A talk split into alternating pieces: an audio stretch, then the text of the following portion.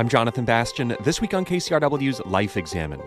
When it comes to ending a love relationship, the pain is both emotional and physical and can linger for years. With romantic rejection, one of the key stories we tell ourselves is we are unlovable. And that's a really debilitating, you know, tragic emotion that I think many, many people actually continue to carry on with them after romantic heartbreak.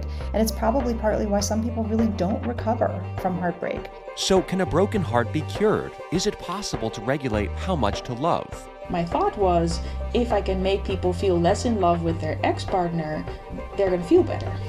And I showed that they could be less in love with their ex partner, but it made them feel worse. So I had them distract themselves by thinking about things that had nothing to do with their beloved, such as uh, what's your favorite food or what would you do if you won the lottery. The science of love and heartbreak and the embrace of singledom. That's coming up on Life Examined. Before we jump in, I'd like to say a big hello and welcome to all of you who've joined our Life Examined Facebook group. It's great to have so many of you on this journey with us. One of our goals this year is to build a more connected and active community of listeners. Every week, we post articles, ask questions, and share our favorite quotes and more. And I want to give a shout out to John Skip and Lisa Covington for posting your thoughts and being active. So if you're an engaged listener, find us on our group page. We have a link to it at kcrw.com slash lifeexamined, and we look forward to hearing from you. So now to today's show. Much has been written about the wonders of love, but when love is lost and the heart is broken, the breakup can be debilitating.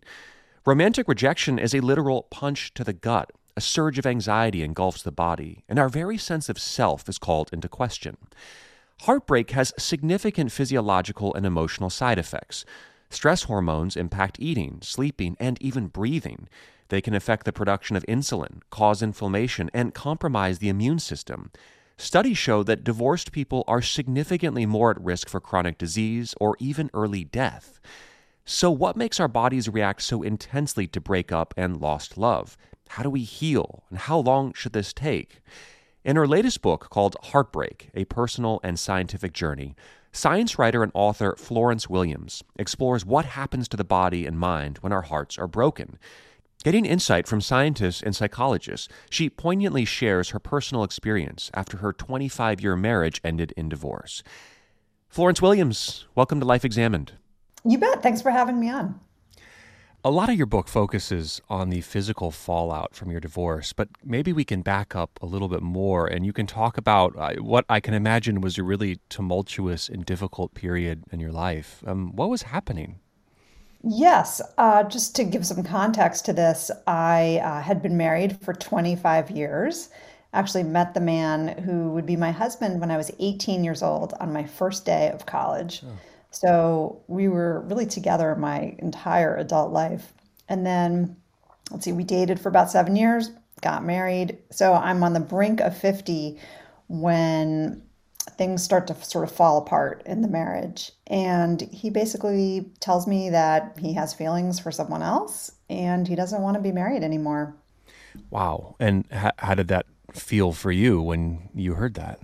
It felt shocking and stunning. Um, it felt horrible. I mean, it felt horrible emotionally, um, you know, in every way. But I think what really surprised me was how it felt sort of physically mm. in my body and how my body was registering the emotional pain, you know, to the point where, I mean, I immediately felt sort of like my stomach clench and my chest clench.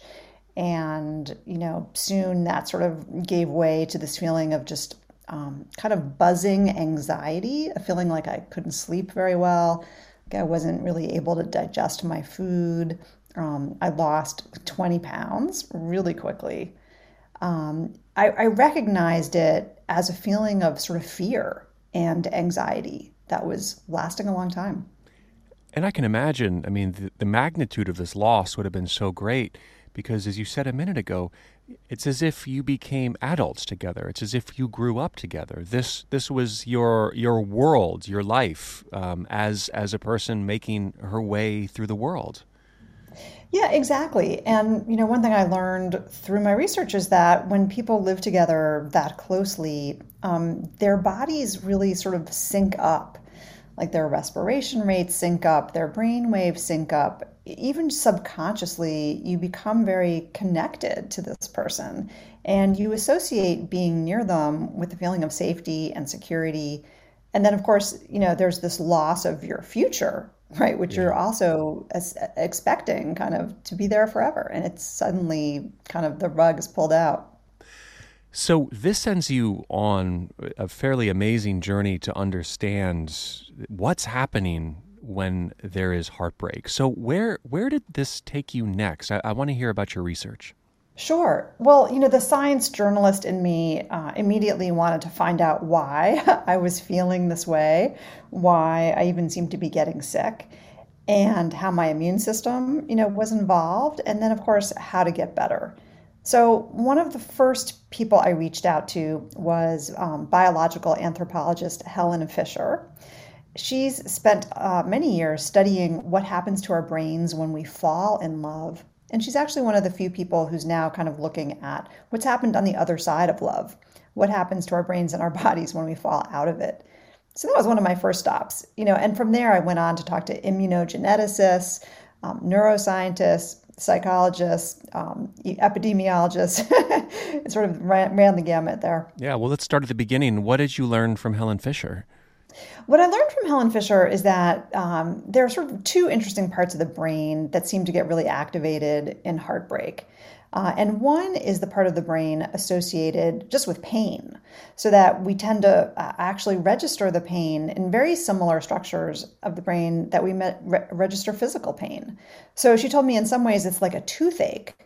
Uh, and so all those metaphors, you know, that we see in poetry and philosophy of heartbreak being hurtful, um, on, on, some level, our brain is really processing it exactly that way. Only it's even worse than a toothache because it lasts a long, long time, mm-hmm. and it's implicated with all these other feelings of things like rejection.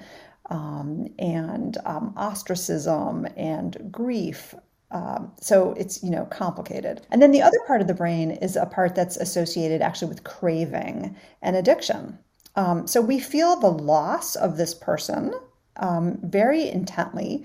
We um, it, it's like the serotonin is suddenly depleted from our brain.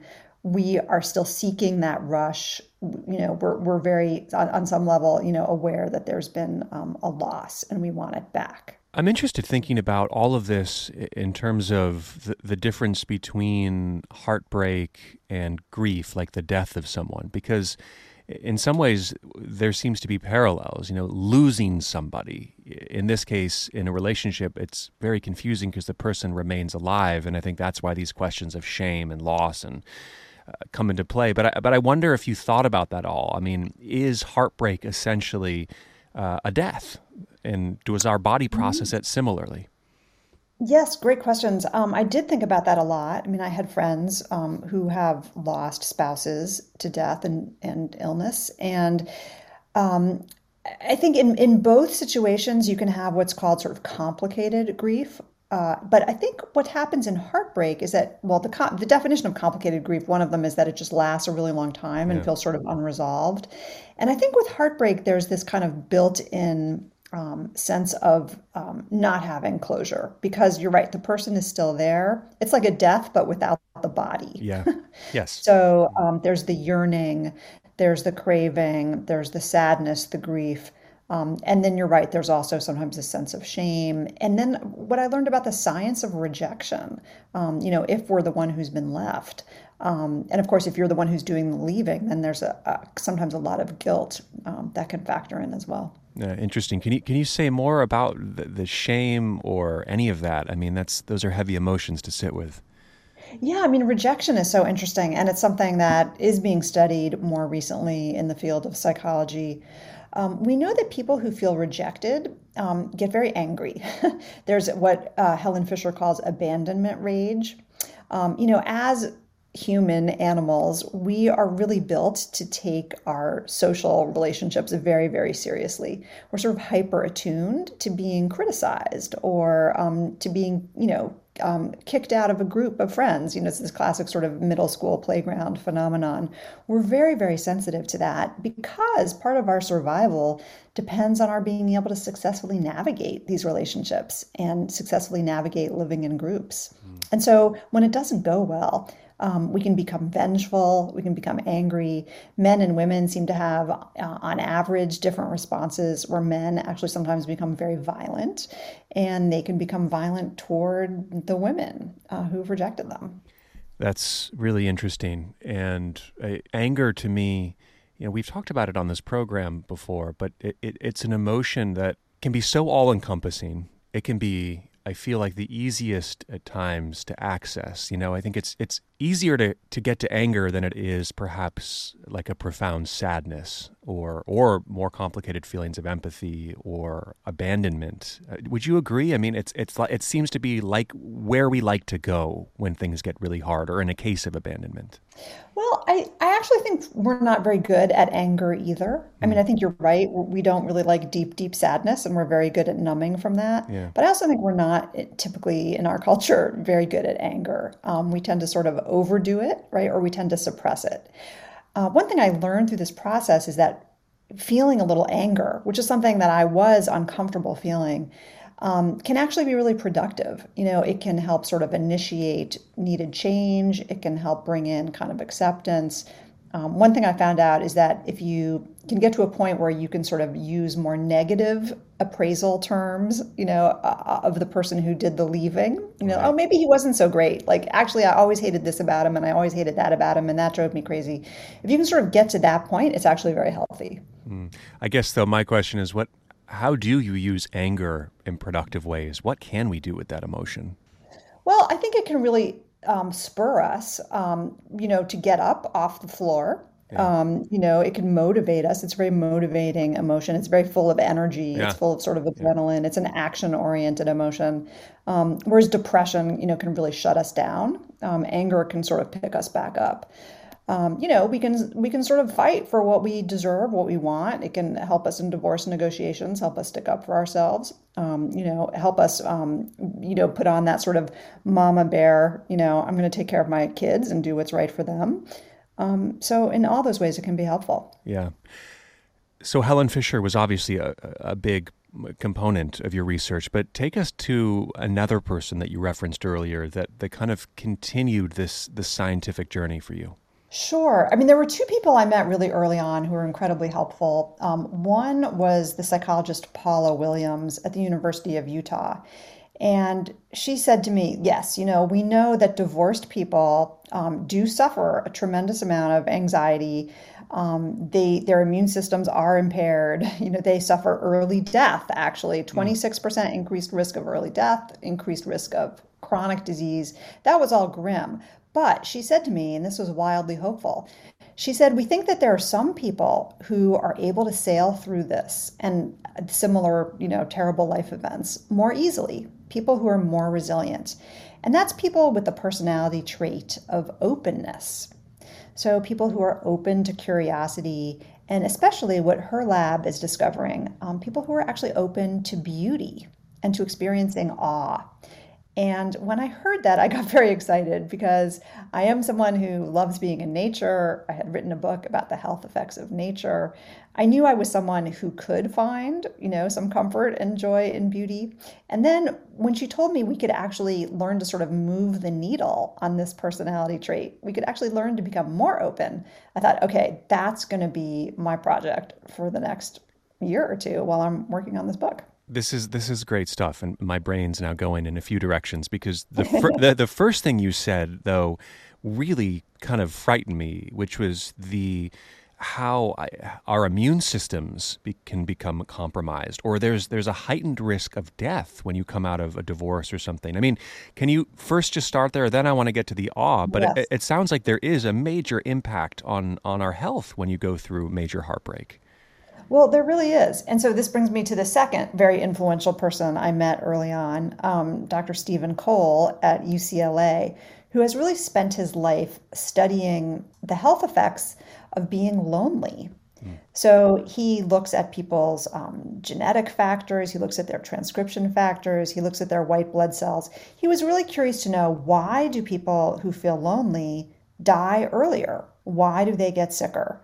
And um, we've known for a long time that people who identify as lonely um, do get sicker and they die younger. So uh, it's something that is increasingly, I think, of interest, right? Um, as loneliness kind of reaches epidemic proportions uh, in the United States and, and many, many, many other countries as well. Um, and now, you know, with the added sort of social isolation uh, of the pandemic, it's something that I think is, you know, just extends way beyond heartbreak and, mm. and made the book seem suddenly very timely and uh, relevant. And I, I guess this is where heartbreak is is a reminder at least what I'm picking up from you, that there are so many different emotional strands in it, right? There can be loneliness, there can be depression, there can be anxiety. It, it, it's a big basket of complicated stuff. It is. And interestingly, it looks like some of those different baskets um, actually lead to kind of different actual changes in our white blood cells and in our transcription factors. So, for example, if you tend to be depressed, that's going to lead to sort of different gene expression um, than if you tend to be anxious. And uh, in my case, you know, from this heartbreak, I was anxious. But the anxiety is actually quite common to people who feel lonely, even on sort of a subconscious level, because again, we are, you know, these hypersocial animals, we humans. And when we're alone, our nervous systems go onto high alert. They know that there's safety in numbers if we actually feel alone in the world, and by the way, loneliness is a subjective feeling, it's not always associated, right, with living alone. You can be in a marriage and still feel like no one has your back. Um, or you can live alone and feel like you have really close friends who are taking care of you. But if you feel lonely, your nervous system goes on to high alert. It actually pumps out more inflammation uh, in your um, immune system, particularly because it's gearing up to sort of um, fight predators when you're by yourself. That's so fascinating because I would have probably immediately associated loneliness more with depression than anxiety, which is not to say that one can't be depressed and lonely. I'm sure that exists, but but actually the way you describe it, yeah, a- anxiety. I mean, you're you're worried as a solo creature, I you don't have the defense around you or the family or whatever it is. So I it does make a lot That's of sense. Right. That's right. And people who are lonely, um, researchers have shown, research has shown that people who are lonely um, tend to be more distrustful of others. Um, it's kind of a, a, vicious cycle in a way. I mean, they they are harder in some ways to get along with because they're more defensive, uh, and this is because they don't feel so safe. So we all need a couple up immediately. Is that what? Would, not necessarily. Um, not necessarily. I want to put in a plug for there are lots of ways to feel safe and to feel loved. Um, doesn't have to be romantic. But you know, there also is a lot of research showing that people who are happily partnered um, or who are very deeply sort of um, you know integrated uh, in kind of a, a society um, do live longer and have better immune systems. Mm, yeah, that, that's a good point. Well, the the piece that you know I, I took us away from a moment there, I, I want to get back to is how how one can be resilient through heartbreak. And um, one of my favorite programs is we had Dacher Keltner on from UC Berkeley, who you probably have come across, does a lot of research in psychology on awe and what these experiences yeah. do to us. But but I want to turn it back over to you. How how can being in the midst of beauty and awe help someone in in these very difficult situations? So, awe is so interesting as a positive emotion. It's only kind of recently been studied, and Dacher Keltner is one of the you know key people working on this. But we know from studies that people who experience awe um, tend to, at least momentarily, have a sort of reduction in their own ego. They tend to feel smaller, you know, and I think we can imagine this, right? If you're looking up at the night sky or you're seeing the sunset or a beautiful sort of vast, you know, Grand Canyon kind of vista, um, you actually feel smaller. And in experiments, people actually draw themselves as being smaller in the landscape for example, when they're looking at a vista of Yosemite as opposed to like a vista of um, an intersection or a shopping mall. And that feeling of sort of ego loss, um, in turn, actually leads us to feel more like we're part of a community. It's not that we necessarily feel like we're lesser than, but we feel like other people are also important and that we're part of this sort of fabric of the cosmos. Uh, it's, it's, it's kind of subtle to talk about, but um, it's actually a very healthy and comforting feeling. Uh, it can actually get us out of this sort of negative cycling of our own thoughts and, you know, oh, woe is me, woe is me, and more like, we're in this together. I feel like I'm part of something. You know, the cycles of life continue uh, and it's it's actually really healthy. You know, it's interesting. I, I had an experience like that once. It was kind of out of a, of a meditation, but it was during a period of, of turbulence and loss. And, you know, it, it was this feeling of even if I don't have my partner, that person's gone, I'm still connected to a community, to people, to the world, to things that are much greater. And and with that can come, I think, very powerful feelings of love and connection that you might have only looked for in one place before or, or, to one person before, but that are actually existing all around you. And I know that sounds, you know, this stuff sounds hard to put words to, but I, I sense that's kind of what you're talking about. That's exactly what I'm talking about. I think you're really hitting it on the head. And you can see how those kinds of feelings would lead to resilience. You know, it's like, yes, I've, I've suffered something terrible, um, but, you know, we all are humans. We all suffer terrible things. And if we can actually um, kind of, I guess, process this pain and speak about it and find comfort in each other and find comfort in, you know, just the cycles of life and the universe, um, it puts things into perspective, right? Mm. It puts our problems into perspective, makes us feel connected, uh, I think, to more easily accessing feelings of love. Absolutely. Another thing we hear about are using different drugs now also to get over heartbreak or to work on relationships. We hear of MDMA therapies, uh, things like that to try and uh, give the system a bit of a boost or a different way of approaching love. Is that something you looked at as well? Well, it is. And in fact, since you mentioned Dacher Keltner, uh, I've known Dacher for a long time, and I um, told him I was going through a divorce. It was hard. And uh, we started talking about psychedelics and about awe. And, and I said, should I try this? Should I try psilocybin, for example, magic mushrooms? And um, you know, he asked me some questions, and uh, of course, these are these drugs are not for everybody by a long shot. Um, they there are lots of sort of contraindications. Um, but he said he said, yeah, you know, if you're going for awe, I would try it. Mm. And he said, you know, what the psychedelics can provide is really this, you know, awe experience kind of writ large, you know, technicolor awe, big awe, which we think may be one of the pathways for why these psychedelic experiences um, can really help people with trauma. And it again, it connects to that idea of um, feeling cosmically connected, you know, feeling love in the universe, and also just putting our own problems into perspective. Mm. Yeah. So for you, did it end up being a positive experience? So for me, I, I ended up um, interviewing a couple of different clinicians. Um, you know, I wanted to find someone I really trusted. I had never done this yeah. before, and I was a little nervous about it. I don't really like losing control of uh-huh. my um, conscious thinking brain.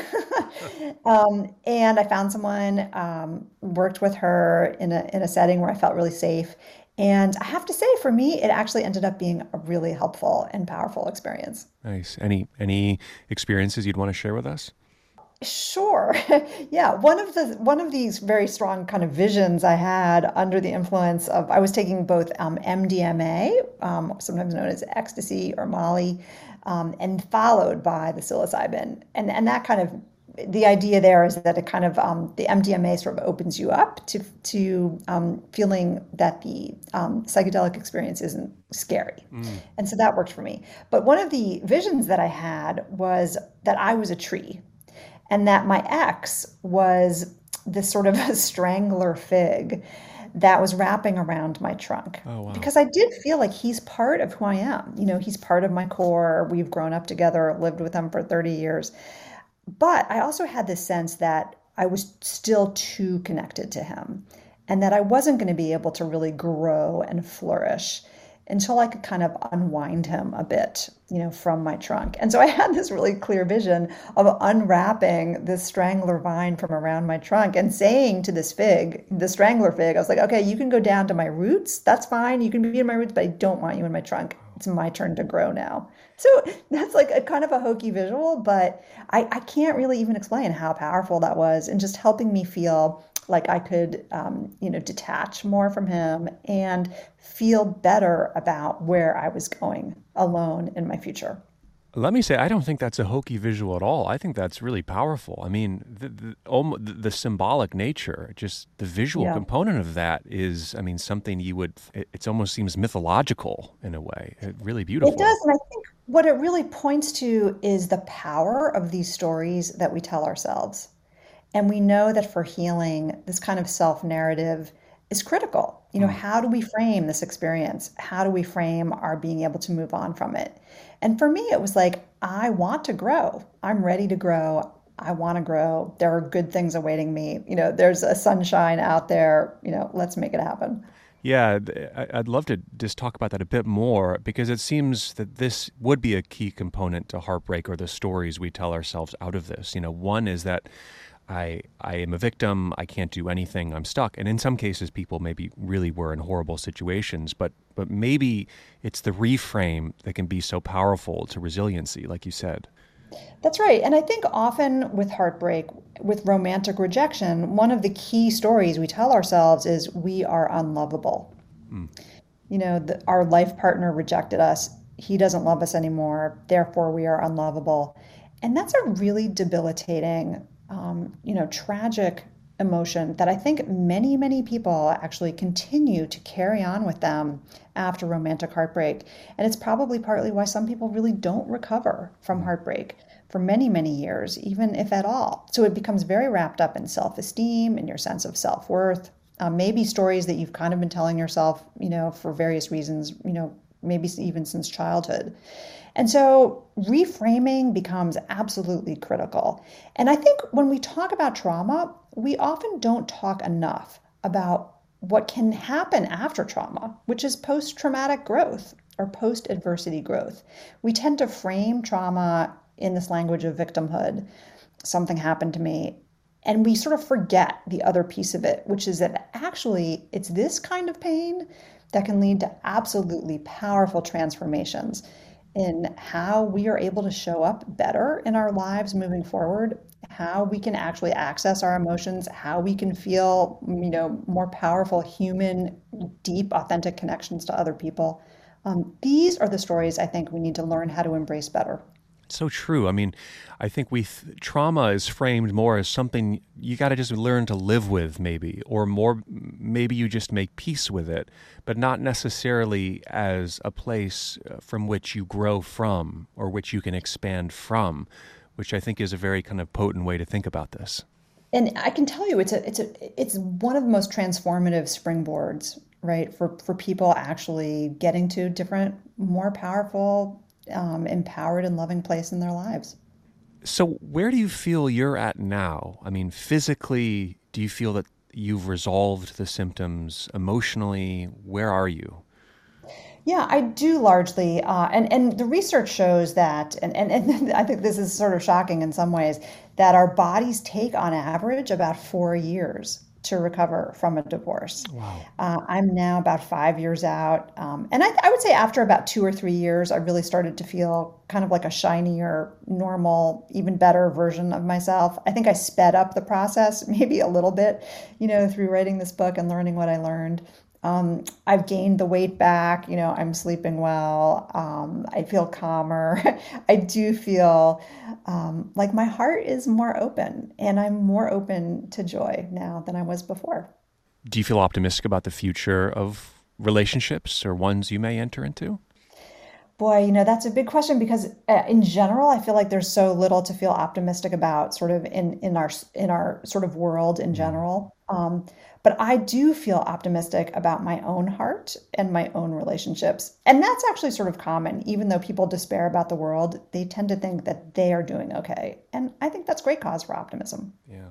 Was there anything else in this process that that we haven't talked about or that you found was helpful or you think we missed before we before we close out? Yeah, I think one of the things I learned that I really love to talk about uh, in terms of our gene expression and what makes our immune system stronger, yeah. um, you know, it's not just connecting with other people, although we know that that's sort of a logical, you know, antidote to loneliness. But it turns out one of the one of the great antidotes to heartbreak and to loneliness is actually finding a sense of purpose. It's the people who have purpose in their lives, who know sort of the why of you know what they do and sort of you know what what meanings they they derive from their their lives. These are the people who actually have the strongest immune systems uh, and who seem to recover really well from heartbreak. Interesting. It makes sense. I mean having a reason to get up uh, having something to believe in. And I think just anecdotally, when you meet these people, they tend to be the most attractive too, in many ways, aren't they? Mm. Yeah, and it turns out that they live the longest. so go find go find your meaning, go find your purpose. That's a really worthy quest. And yeah. often, you know, of course, it, it doesn't involve just yourself, right, and your own recovery. It involves taking the lessons that you've learned from this experience uh, and looking outward to help other people and to help your community. I've been speaking with Florence Williams, author of Heartbreak, a personal and scientific journey. Thanks so much for the time. Thank you so much for having me. It's been a pleasure. And once again, that was Florence Williams, science writer and also the author of The Nature Fix Why Nature Makes Us Happier, Healthier, and More Creative. Still to come, we'll hear from a love scientist about how to control our feelings. Can we learn to fall out of love? And later, is coupledom overrated and oversold? We'll continue our conversation after this short break. Introducing the KCRW donation car, designed to be recycled. This first of its kind vehicle will save you time, space, and hassle by disappearing. Enjoy the luxury and comfort of turning your underused car into a donation worth hundreds, even thousands of dollars. The KCRW donation car, already in your garage, driveway, or on cinder blocks outside your house. Act now at kcrw.com/cars. I'm Jonathan Bastian, back with Life Examined on KCRW. We just heard from Florence Williams, science writer and author of Heartbreak, a personal and scientific journey, about the reasons that rejection and heartbreak are so painful and can cause lasting damage. So, what if there was a cure for the broken-hearted? Sandra Langeslag, Associate Professor of Psychological Sciences at the University of Missouri St. Louis, studies the effects of breakups on the brain. Her research focuses on whether, by thinking either positively or negatively about someone we love, we can change our feelings towards that person. Sandra Langeslag, welcome to Life Examined. Yeah, of course. Thanks for having me. Can you talk to us a little bit about your research and what it is that you, you're fascinated by and what you study? Yeah, so um, I study uh, the interaction between emotions and cognition, emotions in general, but romantic love in particular. And so, for example, I study how we think differently uh, when we are in love, so how love affects memory and attention, for example. Um, I also study how the way we think uh, changes how in love we are. So, can we change how in love we are? Can we make ourselves more or less in love, um, uh, depending on what we think? Yeah. Yep. How, how do you understand what being in love is at this point in your research? Uh, it's such a big, poetic, philosophical question, but what, what, do you, what do you make sense of? How, how do you make sense of it? Well, that's a great question and also a really difficult question. There is no agreed upon definition, scientific definition of romantic love. Um, in my research, I use a framework um, that is designed by Helen Fisher, who's an anthropologist and she basically says that in humans we have three different love systems um, one being sexual desire or lust, the second one being infatuation or passionate love, which is, you know, usually that early stage of love when people have butterflies in their stomach and they're nervous. Um, and then we have um, attachment or companionate love, which is a much calmer, a much calmer form of love that sort of develops over time. Mm. Um, and so this is not to say that these are the only three types of love that humans can feel, but I really like this framework, and so that's what I use in my in my research. Sure. Yeah. So, one thing you look at is whether or not we can amplify or maybe decrease feelings of love, or, or also how that can be used to treat heartbreak or loss or grief. So, tell us about that research. I mean, are, are we at all in control over how we feel in terms of love towards another person? Yeah.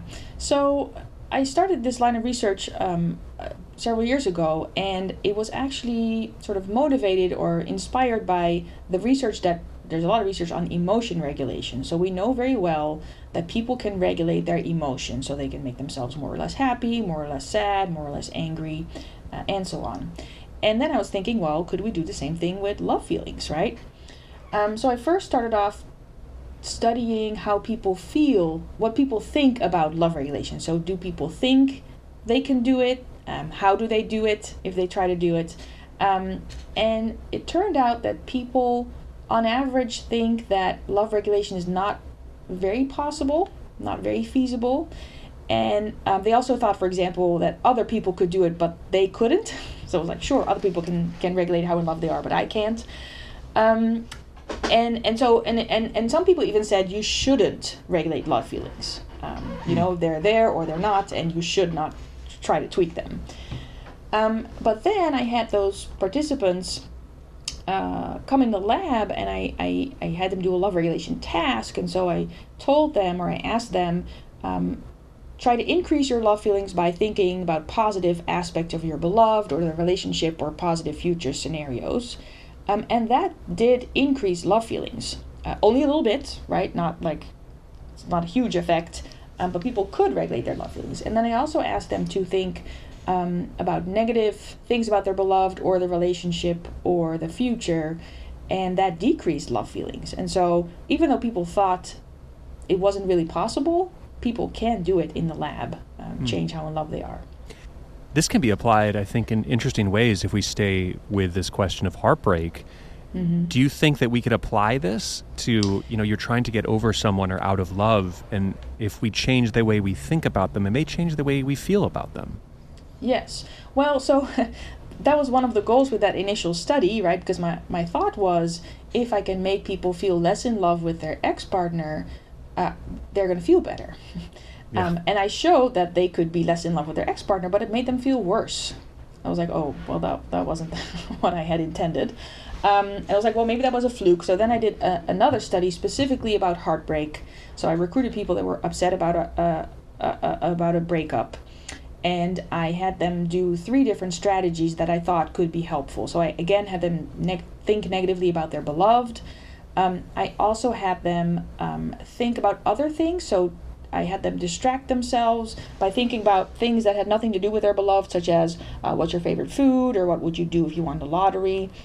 And then I had them do a third strategy, and that was um, accepting love feelings uh, for an ex partner without um, judgment. So that is a um, sort of a mindfulness approach. So it's okay to be in love who you are no longer with. Mm. And we know from the emotion regulation literature that these are effective strategies. Um, and what I found was that that first strategy, so thinking negatively about your beloved, again uh, decreased people's love feelings for their ex-partner so that was a replication of the previous study and i also again found that it made them feel worse um, so then I knew it was not a fluke. mm. um, and I also found that distracting yourself does not change how in love you are, but it does make you feel better. Mm. And then the mindfulness approach had no effect on how in love people were or how good or bad they felt. Mm. So if you think about applying this to daily life, um, we also know that distraction is is fine to do for short periods periods of time, but it is kind of avoidance, and so you are avoiding a problem, right? Um, so it's probably not good to do that sort of all the time. Eventually, you're going to have to face the issue that's going on. Um, but you know, I was thinking maybe people can do the negative negative thinking about their beloved to be less in love, but now they feel more unpleasant. So now they can go distract themselves and then feel a little better it's like a two pronged approach. It's really yes. kind of interesting. As I sit with this, I think it's it's kind of there's something unusual about this, or I, I maybe I don't know the right words for this, but the idea of conjuring up kind of negative feelings towards an ex partner feels tricky to me or or oddly controversial or I don't know you know we live with this idea that we should you know still be able to love someone and move on from them or still think kindly or fondly of them. But that really yeah. may not help. So I I don't know. How does this stuff sit with you that idea of the negative projections? Yeah no well that's a great question. Well I have two two two answers to that. Um, one is that uh, in these years that I've been working on this, two people independently. One is my friend who did who worked with uh, cancer patients and their family, and another one was a reviewer of one of my um, grant proposals. I think um, they independently from each other said, "Oh, this love downregulation could be very helpful after a partner passed away," and I was like, "Ooh." You know that sounds weird to me because yeah. normally you, you only think good things about people that have passed away, right? But but you're right. Maybe if um, if someone passed away and we can more realistically look at them, maybe that can help us cope with them passing.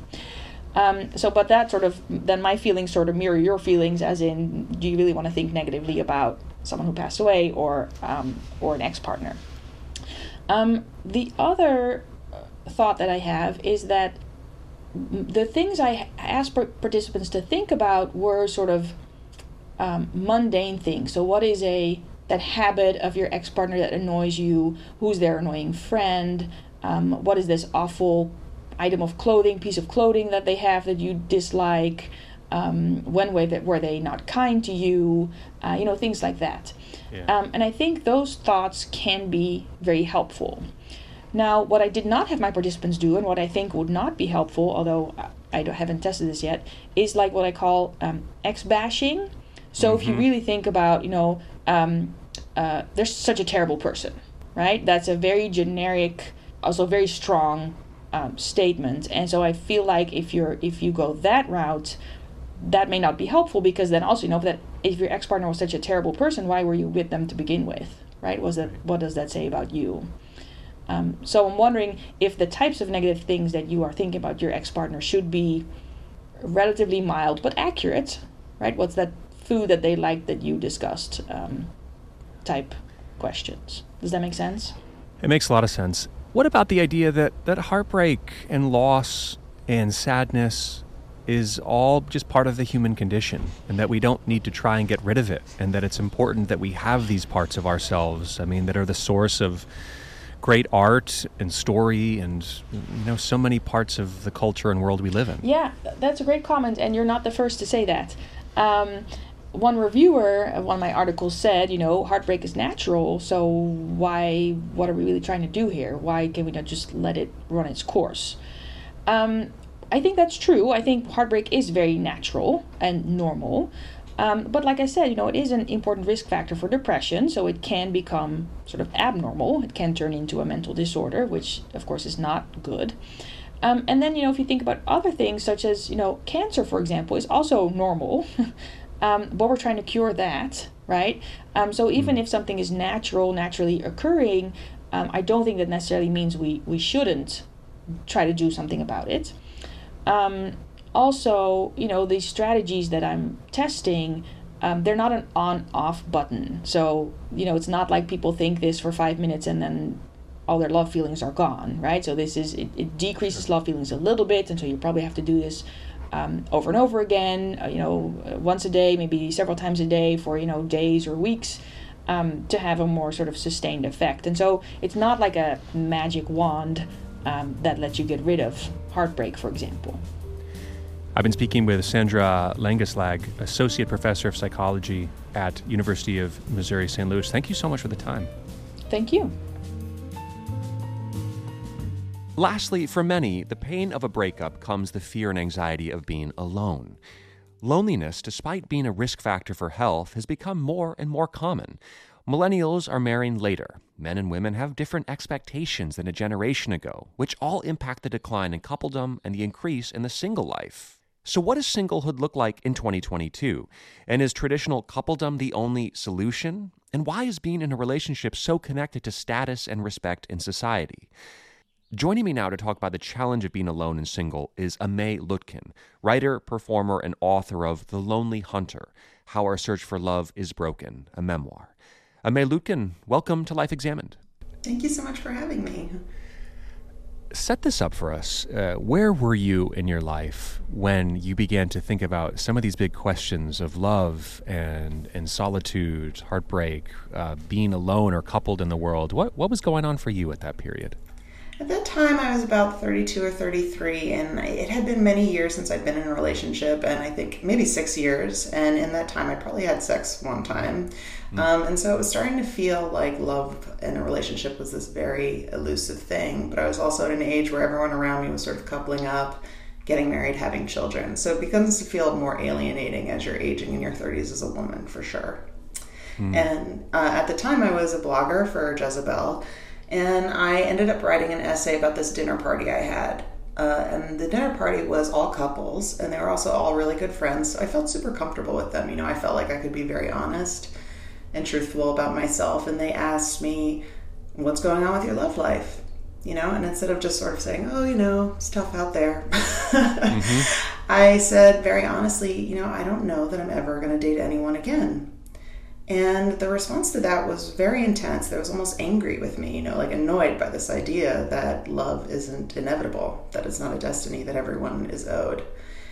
Uh, and they kind of like, it, it felt like there was this interrogation happening. They were like, Are you going on dates? Are you using dating apps? Are you putting yourself out there?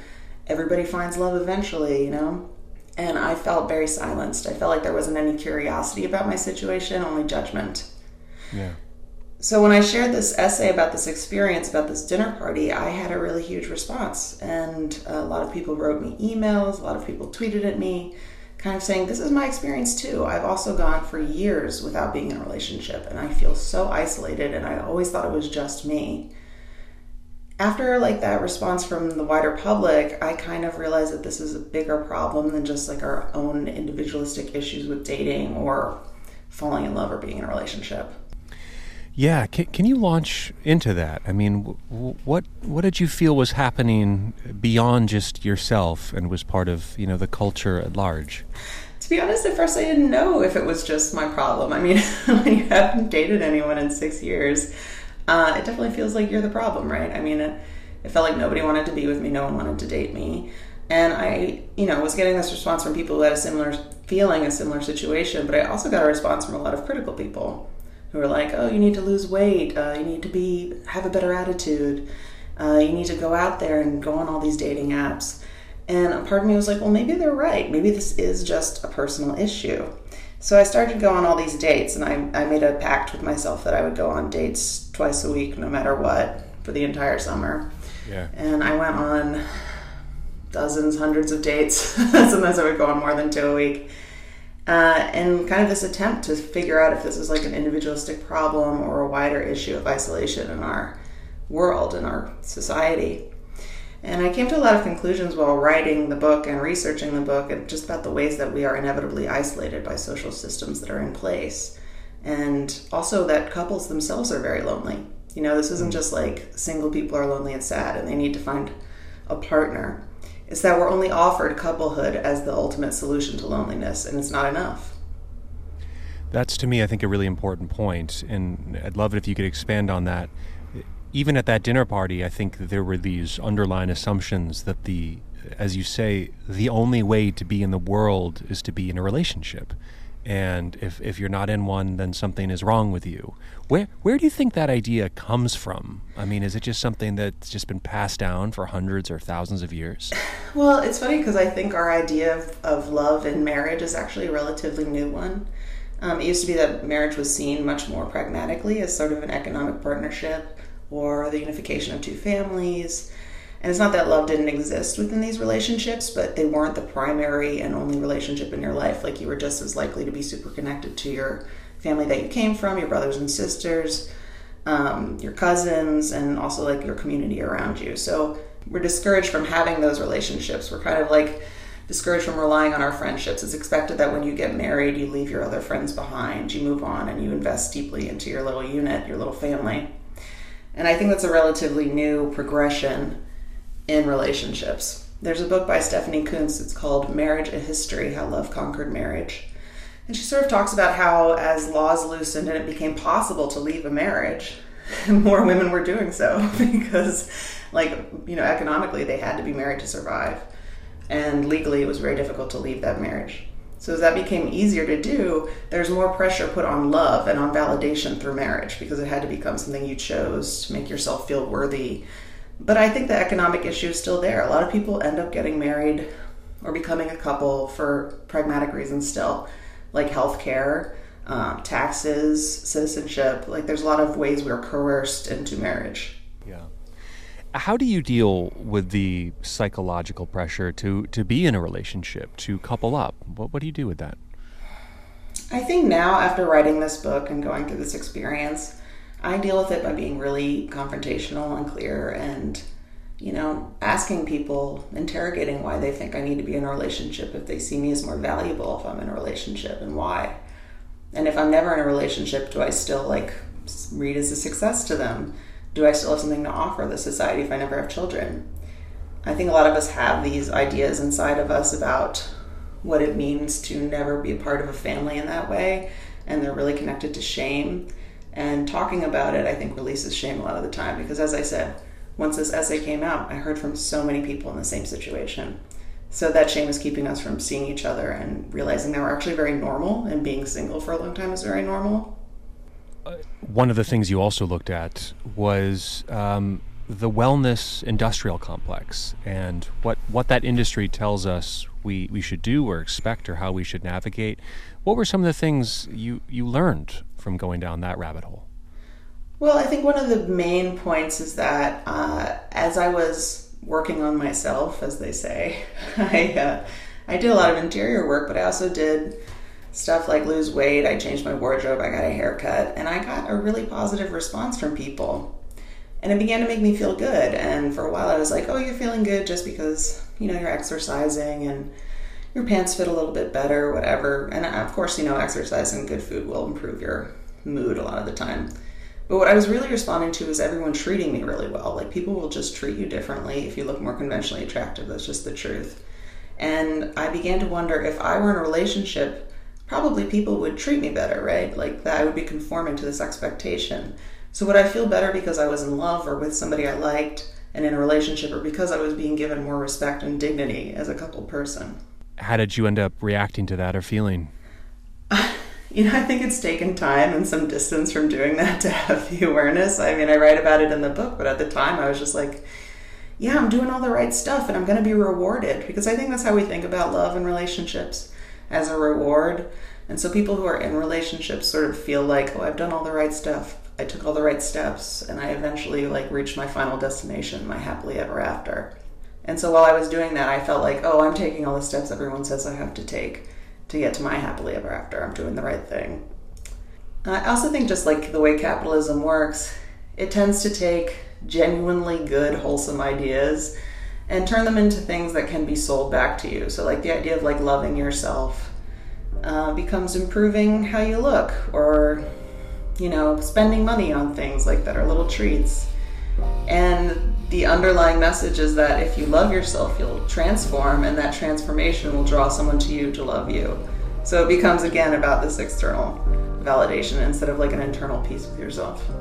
I've been speaking with Aimee Lutkin, author of the Lonely Hunter. Thank you so much for the time, Aimee. I appreciate it. Thank you so much for having me. All right, that's it for this week. The producer of our show is Andrea Brody. And just a reminder the Life Examined will broadcast at this temporary time of 10 a.m. through May 14th. And we'll make sure to keep you updated on any other program changes. Once again, we invite you to join our Facebook group and continue the conversation and share your thoughts on what you heard today on the science behind heartbreak. You can find a link to the group at kcrw.com slash lifeexamined. I'm Jonathan Bastian. Have a wonderful day, and we'll see you next week. Take care.